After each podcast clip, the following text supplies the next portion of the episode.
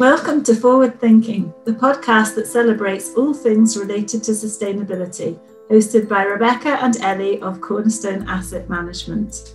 Today, we're really happy to be talking to Georgia Stewart, co-founder of Tumelo. Tumelo is a fresh new software provider that's helping lots of people to understand which companies their pensions are invested in and providing them with a means of expressing their views on company decisions.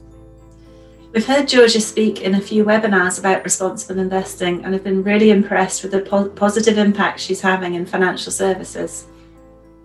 The four words for our What Kind of Company Does Your Pension Keep episode are connecting, collective, pension, and power. All right, so Georgia, could you tell us a little bit about your journey and how Tumelo started, please? Yeah, sure. So Tumelo really came out of Cambridge Uni, where me and both my co-founders were studying natural sciences. And we were part of this campaign, I would say, called Positive Investment Cambridge. It was quite like a highbrow campaign. We weren't really campaigning on the streets, but we were talking to the university endowment about how they could be a more sustainable investor and specifically looking at shareholder action and shareholder engagement. So the University of Cambridge has got about £6 billion invested in the stock market. And we were working with them to help them kind of understand and consider where that money was invested, like what fund managers they had managing their money and how those fund managers were voting on issues like climate change or gender equality or healthcare at the individual companies' annual general meetings. So it was all about how to use money for kind of positive ends. And obviously Cambridge has a lot of money and so its investment is important. Yeah, no, that's really interesting. How did you end up interested in that shareholder engagement, though? Was it just a random connection or is it? Well, I was studying conservation and climate change and environmental stuff. And, you know, I think a friend from college like dragged me along to this meeting, which was quite boring in the beginning. I didn't know anything about finance. My dad had always said, like, oh, you must go into finance. And that was not my plan at all. So I wanted to be a conservationist. But after going to quite a lot of those Monday night meetings, I did start to recognise the power that finance had. And, you know, if we want to reach the sustainable development goals, or if you want to solve a world issue, you need money to do that and loads of it. So thinking about where universities, but also, you know, individuals are invested was really critical. And actually, I think really for me, it made sense I could make more change working in the sustainable finance space than I probably could as an individual kind of conservationist. And that's why I made that decision. Yeah. So it all just kind of clicked together. Yeah. That's really interesting, actually, to see somebody who is a conservationist at heart, kind of, you know, realizing that finance is a good place to use that. And I think if we had more people who were passionate conservationists in finance, that would be a really positive thing. So maybe we'll see more of that in future. One thing we wanted to ask you, Georgia, and this is because Ellie and I are having some fun of our own when it comes to choosing good names for a company or a brand. Oh, no. Yeah, the name Tumelo, we think it's a great name. We've had lots of people telling us that when you pick a name for a company, it must be really obvious, you know, what that means and why you're calling it that and what it says about the service. And obviously, Tumelo is a little bit more kind of abstract, but could you tell us how you picked that name? Or? Oh, well, I don't envy you trying to pick a name for something. We actually were called Hedge originally. It's my two co-founders. I don't know, I guess they must have thought like about a hedge fund and then decided to call it a hedge. Anyway, that was a terrible idea. So then when we did, we raised our first round of investment. And when I say a rebrand, we hired an intern from Bath Spa Uni and she did a rebrand for us. It wasn't big and fancy, but picking a name was part of that. And we went through lots of like you want a 4-letter name because then everyone can remember it. But they cost, I don't know, like £200,000 to buy the URL domain on the internet. So that was out of the bag. And then you want something that means something, but any individual word is already taken as well. And if you can take out some vowels or R's or whatever, but then it's also becomes hard to spell. So yeah, there was just so many challenges. We ended up having kind of a million things on a whiteboard. And what I started to do was look up words that had meaning in different languages. So Tumelo means believe in the Sutu, which is the South African language. And that's what we landed on. We thought it sounded quite musical and not too masculine. You know, we wanted it to be, you know, quite a feminine sounding word. And actually turns out people can't say it that well. Like, everyone says it differently. But then Nike and Nike, you know, people disagree over that and they've managed to get by. So that gives me faith. Yeah, it's such a minefield. I think someone told us it's one of the hardest parts. It's trying to settle on the name. And yeah, especially when you've got multiple people involved. I think, I mean, I don't know whether it'd be better or worse on your own, but I've got two co-founders and we already had a small team at that time, and trying to get everyone to agree on something was just impossible.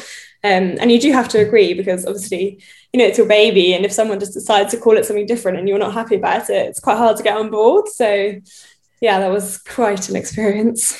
That's a really useful insight. We will bear that in mind. I don't think we've quite got a million suggestions yet, Ellie, so maybe we just need to keep going. Yeah, I mean, you're not far off, Rebecca. Rebecca is the queen of names. Yeah. Make sure you can afford the URL. That's the thing, because we found amazing names, and then we're like, okay, this is the one. We wanted to call it Lolly, you know, like money, Lolly, and but the domain was like £2 million or something like that, so it was backfire. Yeah, no, that's a really handy tip, because I think our bosses might be a bit upset if we end up with a £2 million domain name. Yeah. So I'm just thinking, you said your father always said that you should go and work in finance. Was there a reason for that? Was it a surprise to you that you ended up running this fintech company for the pensions industry? I mean, you've mentioned that it kind of all ended up connecting in with your background in conservation, but do you wake up every day and think, I can't believe I'm running a fintech company? Or no, that's definitely not my first thought in the morning, but I think my dad runs a company very, very different. He runs a marquee company, so, you know, when you like rent a tent for a wedding or an event.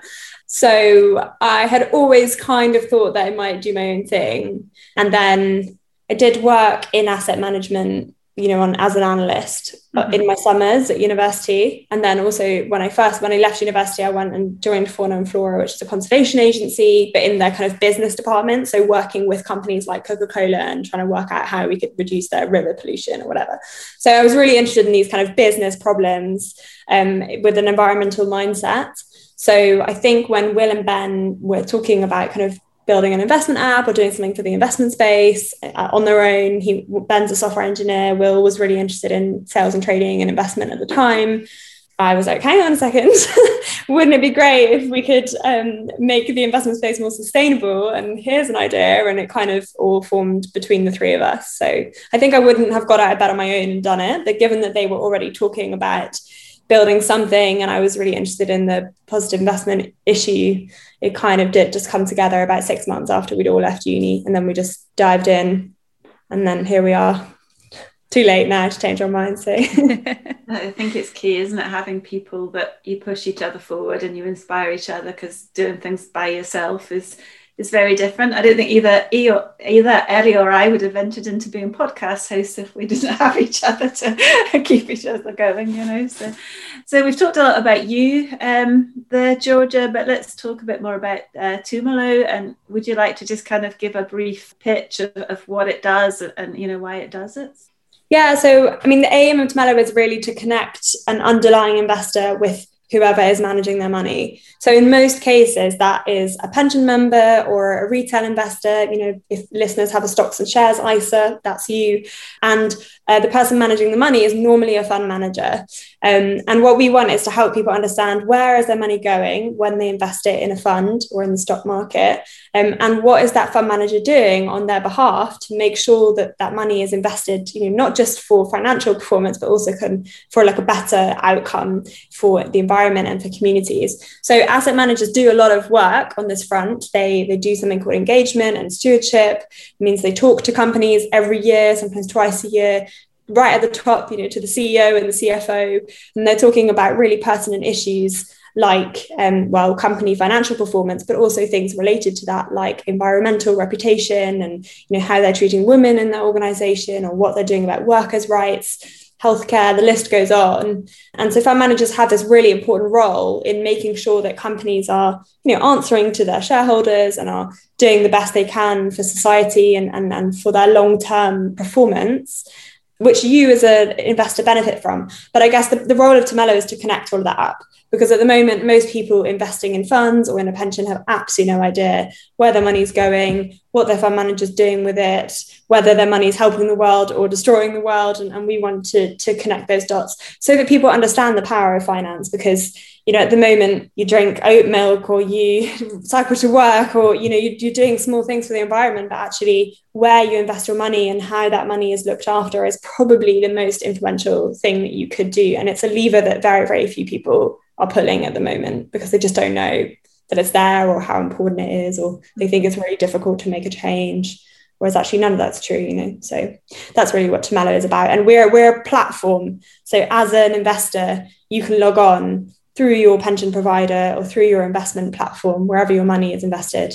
And you can use the Tumelo features that are integrated with your platform to see what companies have you got inside your pension or inside your ISA, and what issues are coming up at those companies, like gender or animal welfare or human rights, that you might want to have a say on.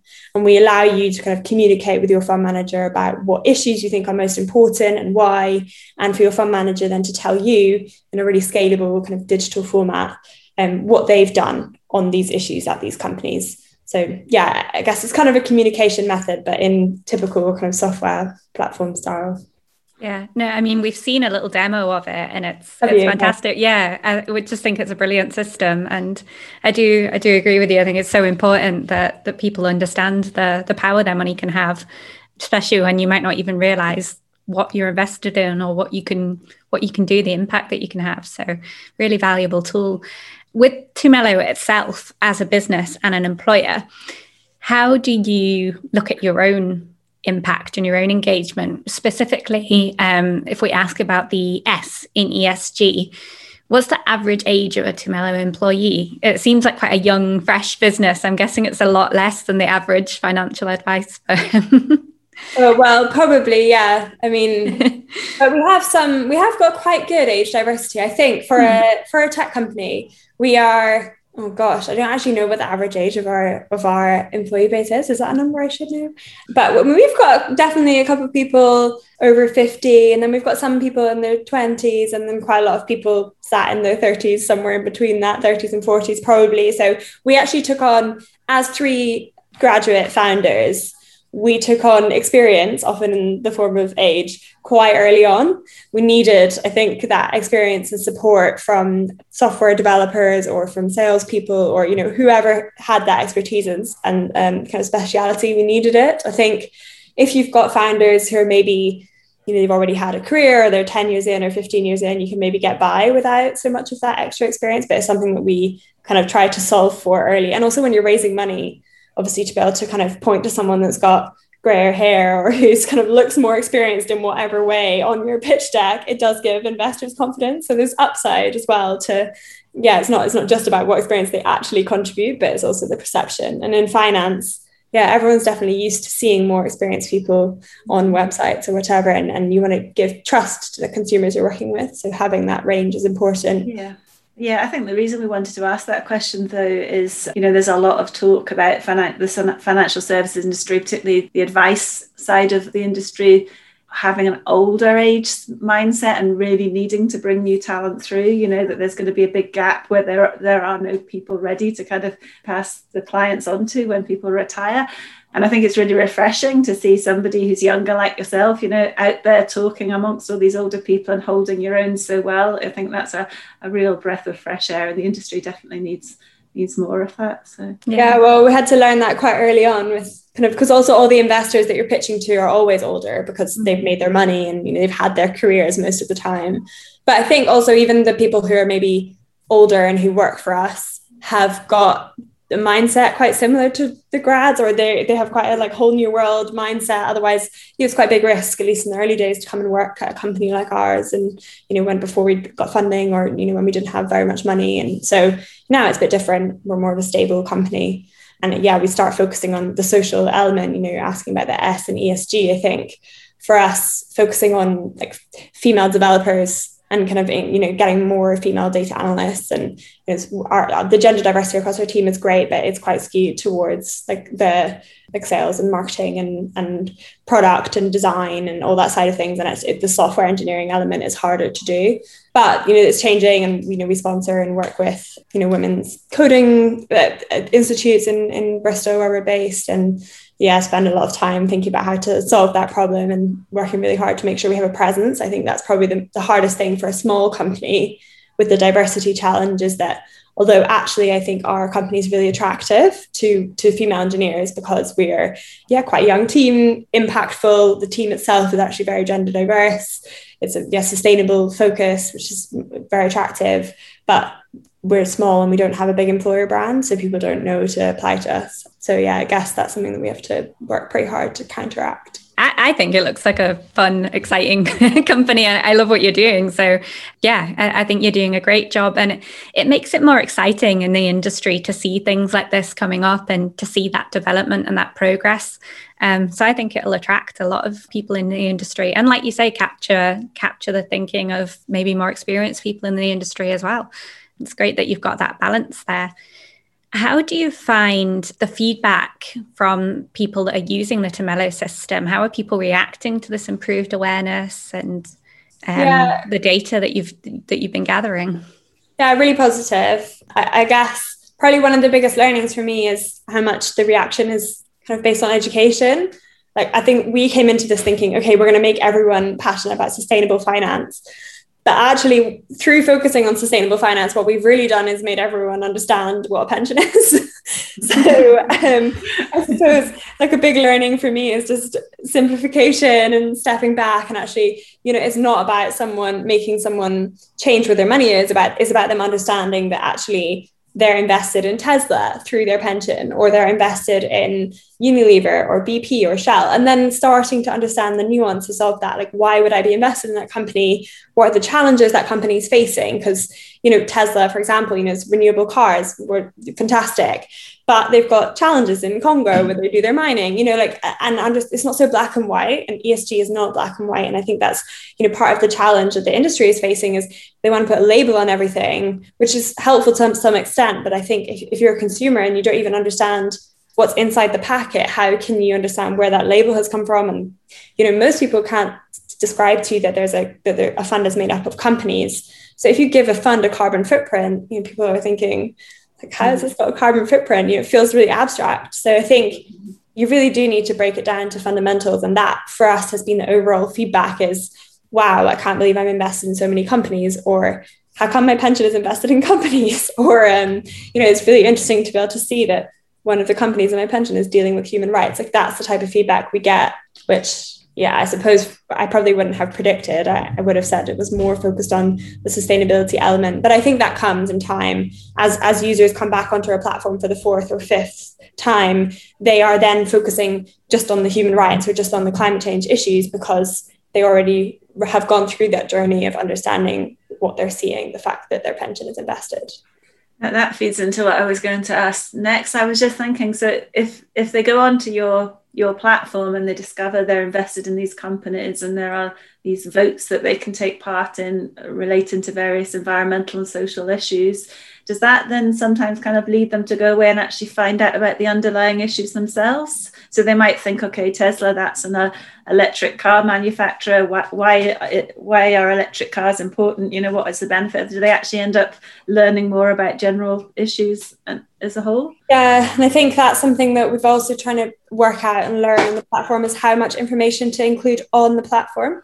Because if you put it on the platform, people feel like they have to read it to understand the experience. And that potentially is really overwhelming. So if you imagine someone coming for the first time, seeing that their pensions invested in these companies, and then feeling like they have to read about every one of those companies and why the company's good or why it's bad, it's a lot. Yeah. So what we have seen through a lot of testing is that people will just go and Google it, which is great, because it means we don't have to put the content on the platform. So we don't have to overwhelm people who just want a simple, like, okay, that's where my pension's invested. But for people that want more information, it's so easy to just, you know, copy and paste the vote title and look it up on Google and try and work out what's going on. And we do layer the information as well. So, you know, you can see a card and it says, do you think Tesla should do more on this specific human rights issue? Then you can click into that and see the for and against arguments. Right, okay. And then you can click into that and see the original document on the public website at Tesla. And then you could click around. So if you're really curious, you can get to the information. But if you just want to kind of get high level, then hopefully the platform allows you to move through quickly as well. Yeah, okay. That's really interesting. And I think it's such an important point, knowing how much information to give people and how to pitch it so that it's engaging for them. And I think that's something that a lot of people in financial services tend to struggle with, because we all have our own jargon and our little pet topics, and it's how to make that relatable to people who don't really know how the world of finance works. So one of the things that I've read a lot in market research is that it's younger people who are more interested in engaging with kind of apps and platforms and online interactions like this. Have you found that true? Are you finding that you're reaching a good kind of cross population of age groups? I think we're reaching a solid representative cross-section. I would say the majority of our users, it's not the majority, but the highest proportion, like single proportion, are in the 24 to 36 type range. Mm-hmm. But that's also probably reflective of the workplace pensions we work with, rather than just the fact that those people like the platform. So obviously we're not going to get teenagers because they're not in work yet. And later on, maybe also there's fewer in the workforce. So I think for us, COVID also has really kind of shot those standards, just because mm-hmm. everyone's had to go online and everyone's had to embrace apps and QR codes and whatever else. So yeah, I think we can't really work on those assumptions anymore. And certainly for us, we do see a cross-section, and we want to be available to people who are kind of older and who want a slightly different experience as a result of that. That said, engaging young people with their pensions early on is critically important, because then they have all that time to save and to kind of get the good habits in place. So the fact that we do attract that millennial cohort, I think, is really important for the partners that we work with and the people who are kind of trying to reach out to those who are entering the pension stage and who, you know, have a long time to save. Absolutely true. Every year counts. I think when you're young, it's very easy to think, I can put this off forever, but you never know what's going to happen. So the sooner you can start, the better. If you can afford to, then definitely get started early. And to get engaged with all those issues. I mean, you must have sent out a lot of information about voting relating to so many different companies and different issues. What's been the most interesting issue so far, or what's been the hottest potato, I guess? Could be Tesla. Yeah.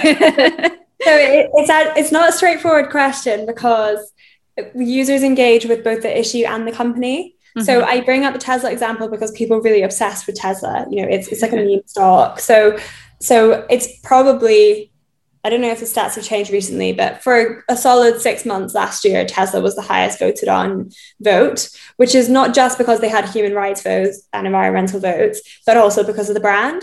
That combination is really powerful. But similarly, there was a Procter & Gamble vote on deforestation.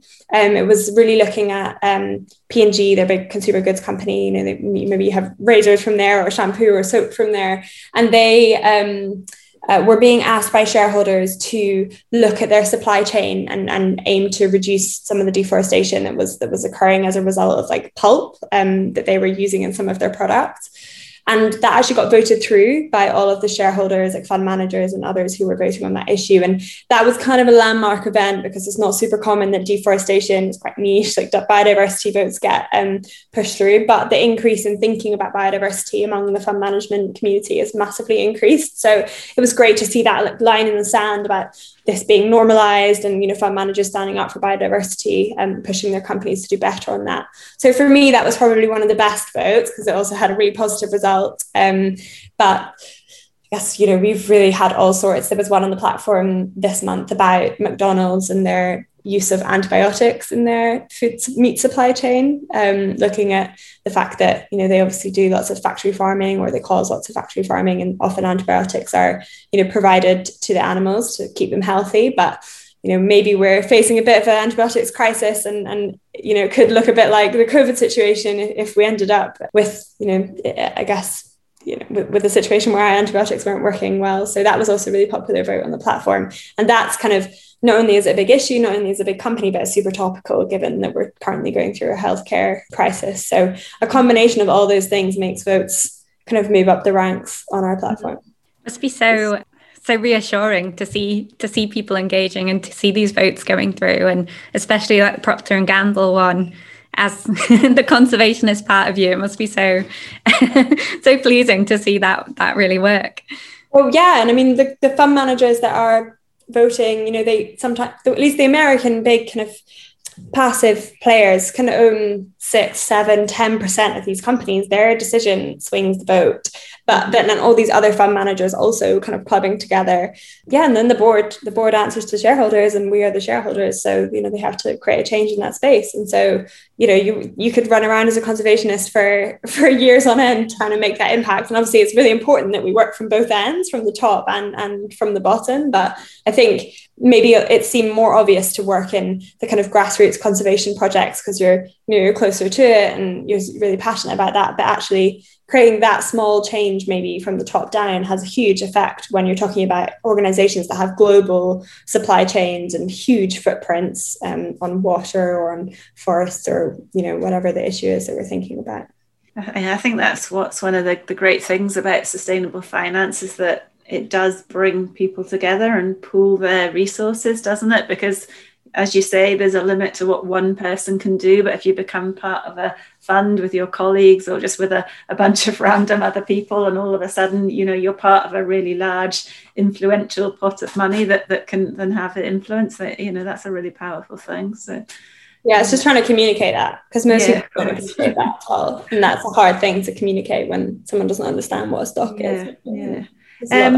One thing I wanted to mention, Georgia, just without going into any details, but I'd seen something on LinkedIn that you'd had, somebody had kind of reacted less favourably to the kind of concept of what Tumelo does. And, that's just one lone voice. I've read lots and lots of really positive things as well. And they were kind of suggesting that perhaps, it was overinflating the power that individuals have, or somehow misleading them about it. And you kind of argued against that really well, which that was great, and I fully supported what you said. But how have you found generally that the investment and finance industry has reacted? I mean, you're obviously doing something quite different and new. Have you found that the reaction has been favourable on the whole, or has there been some resistance? Or yeah, and I would say on the whole, really favourable. I mean, it was bound to come at some point that someone was like, "Hang on, like, is this a good idea?" Mm-hmm. I think that providers are really excited about being able to engage their customers more. Most people don't know who their pension provider is, so we can really help create that connection.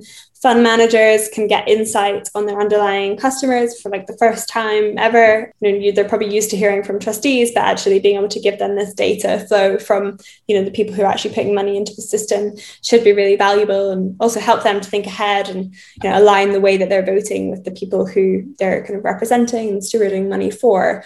I think that, Richard's comments were fair to bring up that kind of concept of, are we overinflating an individual's power? Because really individuals are not very powerful, because it's people further up the chain that are making decisions for them. But that's how the situation is right now. And unless you make an individual feel like they could have power, or they could be empowered, then they're never going to ask for that power. It's like you have to start with education and kind of build it on. So we're really careful to make it clear to users that the fund manager is the one that's voting, and you're sending your opinion, and they were going to listen to it or not. And then we tell them, did they listen? Did they do something else? Why did they do something else? Because often there's a good reason. So I guess we're not overpromising anything to someone, but I guess what I think is really important is that they do understand the potential power of their money. And if we keep kind of underplaying it and saying, just put your money away and don't think about it, then we're relying on a very few individuals to kind of that are currently educated and high up in the financial system to make decisions on behalf of everyone else. And that potentially, or has not worked super well over the last kind of 50 years. In some cases, you have got leaders, certainly in the asset management industry and among trustees, where people are really forward thinking and they care about not just performance, but also, how we can improve performance by having, healthier communities and environment. you know, we as pension members are investing for 50 years. And so, you know, we ought to be thinking about, you know, what are the social and environmental outcomes? And if those investing on our behalf can't prove that they're doing that, then we have the right, I think, to ask questions. So, yeah, I guess on the whole, to answer your question in short, I feel like I just went round in circles there, but no, it's a good answer. Yeah, the response has been really positive from people across the board. But, you know, as you said at the beginning, the investment industry has got a lot of people who've been here for a long time and have been doing things in very specific ways for a long time. And obviously we are rocking the boat ever so slightly. Yeah, I love that answer. I think it's a really interesting way of thinking about it. And that communication and the education that you're looking at, that takes a while to build up, yeah. I suppose, as well. You know, changes don't just happen overnight. I think, well, we both feel that the language of the investment industry and the language of issues such as climate change is quite often quite complex, and it can be confusing and filled with jargon, especially if it's something that you're very new to. Can you tell us a little bit about how Tumelo employs user-friendly language to engage with investors? Yeah, gosh, I think it's so important, because even like our company pension, and we've just switched to... Cushion, because they released their net zero pension. But even then, you know, my company, people in our team are saying, so what does net zero mean in this case? Like, how's that working? And I'm thinking, gosh, like if we can't even answer these questions, how do you expect the average person to answer these questions? And obviously Cushion have webinars and stuff that explain it. But yeah, there's definitely a problem in the industry with jargon.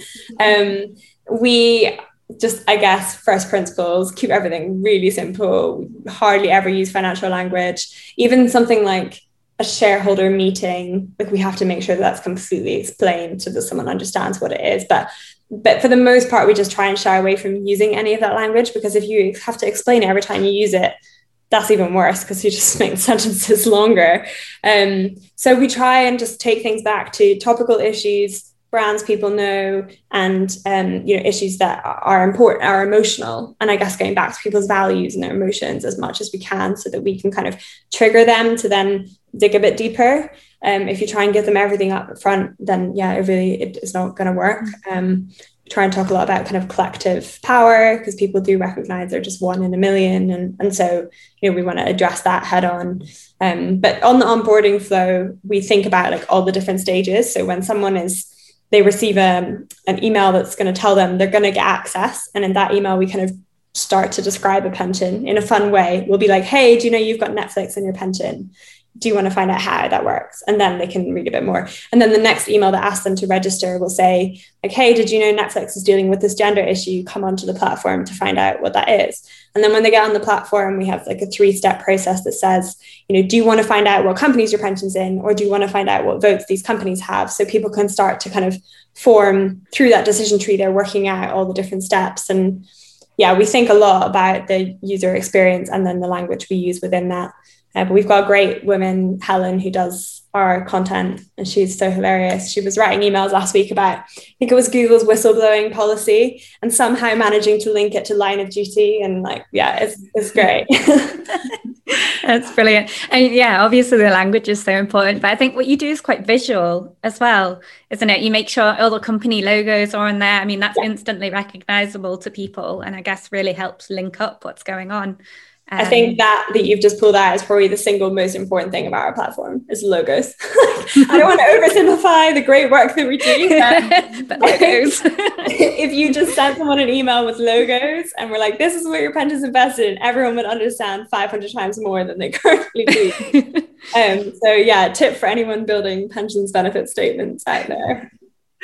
It's a great idea. You know, sometimes something so simple is the best. It makes me think of that board game as well. What's it called? It's the where you guess all the logos at different companies. I don't know, but I wouldn't be any good at that. But I remember it's surprisingly difficult.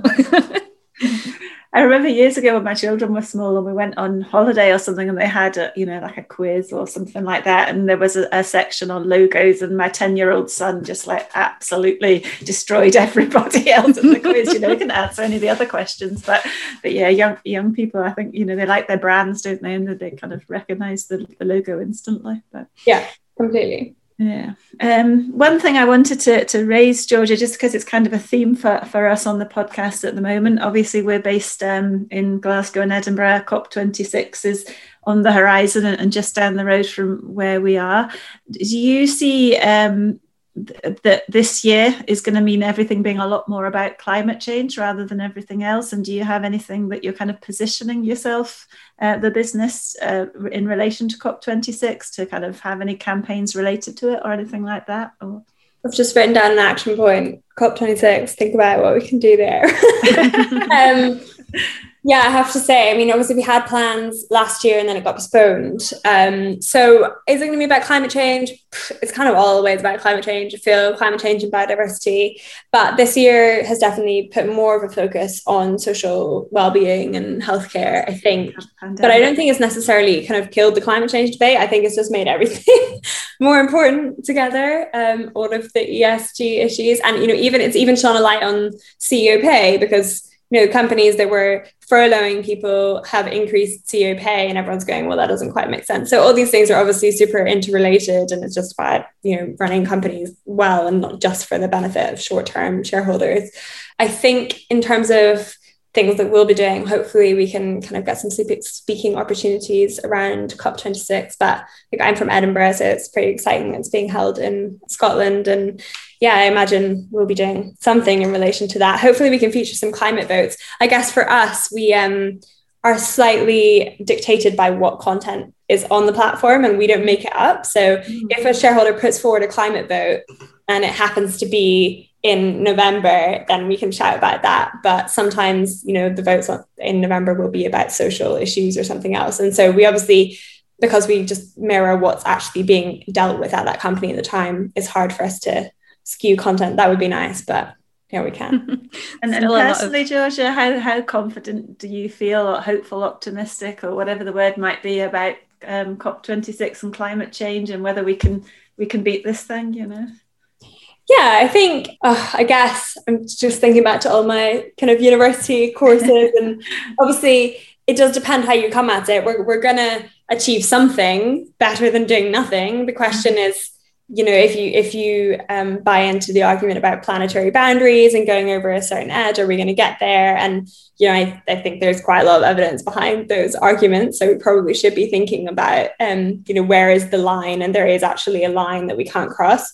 And gosh, on climate change, am I optimistic? I think depends on the day. Yeah, I think so. I mean, I think the financial system has got so much opportunity, and it just feels to me like everyone has woken up. I mean, even, you know, Larry Fink shouting about it. And, you know, if you're going to put out public statements like that, someone's going to hold you to account eventually. And so, you know, even if they are not going to turn around and do it immediately at BlackRock, like, they're going to have to follow what he's been saying. And, you know, they're one of those brands that owns 10% of the S&P 500, the biggest companies in America, and they're the ones that are going to have an impact.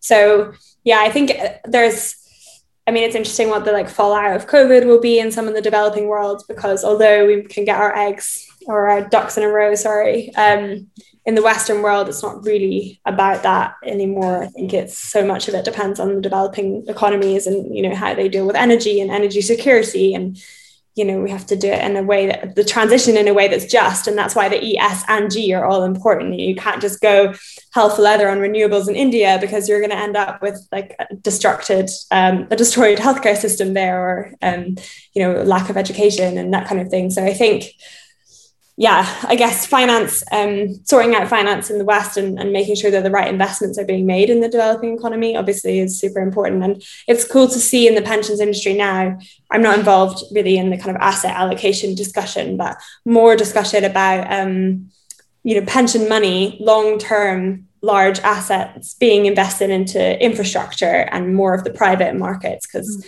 you know, that's probably where we'll have to make those investments if we're going to create enough change, you know, in line with the sustainable development goals and investing in more renewables and that kind of thing. I don't know if that was a very concise answer. I don't know how optimistic I am. We weren't expecting you to come up with the with the solution for climate change. You know, but, yeah, we're just interested to see how you felt, because obviously you do have a certain extent of knowledge on the subject from your studies and your professional role as well. So yes, you have to pass on, don't you? Yeah, lots of work to do. Yeah. That was a bit mean, Georgia, asking you to judge whether we're going to fix climate change or not. And before we can let you go back to your busy schedule, we also need you to share your thoughts with us about reduce, reuse and recycle. Every week, we like to find out a little bit more about our guests by asking them what they would like to reduce, reuse and recycle. From serious problems on a global scale to little personal niggles, we ask them to pick out three things they want to see less of, more of, or change. Okay, so Georgia, if you're ready, the first R is what would you like to reduce? So I think this is going to come in time, but I'd like to reduce the amount of repotting that I'm doing. I went like mad on gardening last year, and I'm obviously doing the same this year. And I'm so fed up of spending my Sundays moving a small pepper plant into a bigger pot. So I'm really excited that things are now in their final pot. I'm going to have to reduce the amount of repotting that I do on my weekend. It's quite time absorbing. Yeah. That's a good one. So what have we got next? Reuse.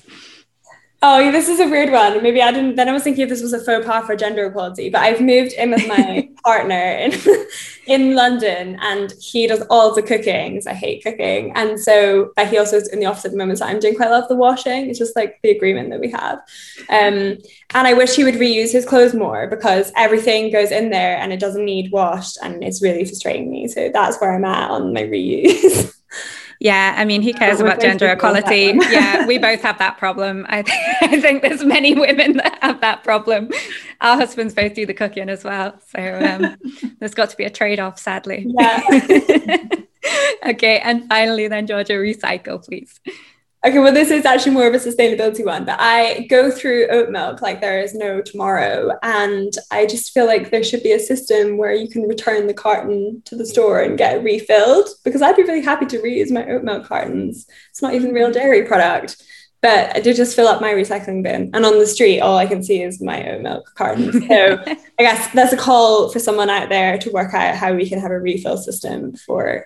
Yeah, I know there's a great shop in Edinburgh and they do that, but with dairy. I don't know if they do it for oat milk or any other products like that. I know they definitely have a dairy refill system, but actually, I mean, my daughter uses oat milk and I usually end up doing the recycling rather than her, though, and I always get confused because are you supposed to take the plastic bit out, like tear it out and then put that in the plastic and the rest in the paper? I'm never quite sure how you recycle those kind of containers. Oh my gosh, I also haven't. I've just put the whole thing in the recycling. We'll have to look into that. Send that out as a tip, Ellie. We'll research that one. I know recycling, obviously, great thing to do and makes us feel better. But I think sometimes we don't realise how complicated it is and what actually can and can't be recycled. It's a bit of a minefield. Yeah, I always just figure someone's going to deal with that at some. And they do. Yeah. I know, it's a tricky one.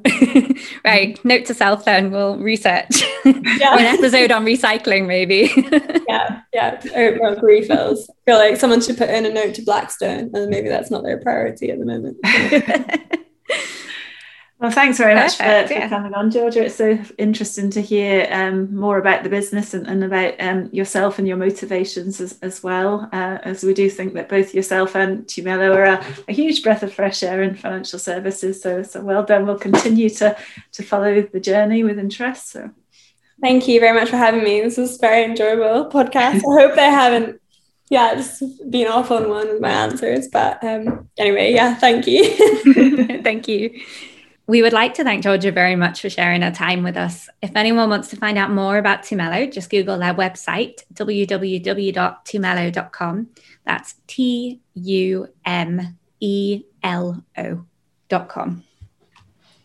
We really like Tumelo because it offers investors knowledge, transparency, and a chance to have positive influence. If you feel this is something that you are lacking with your pension or investments, please get in touch with us at podcast@cornerstoneam.co.uk.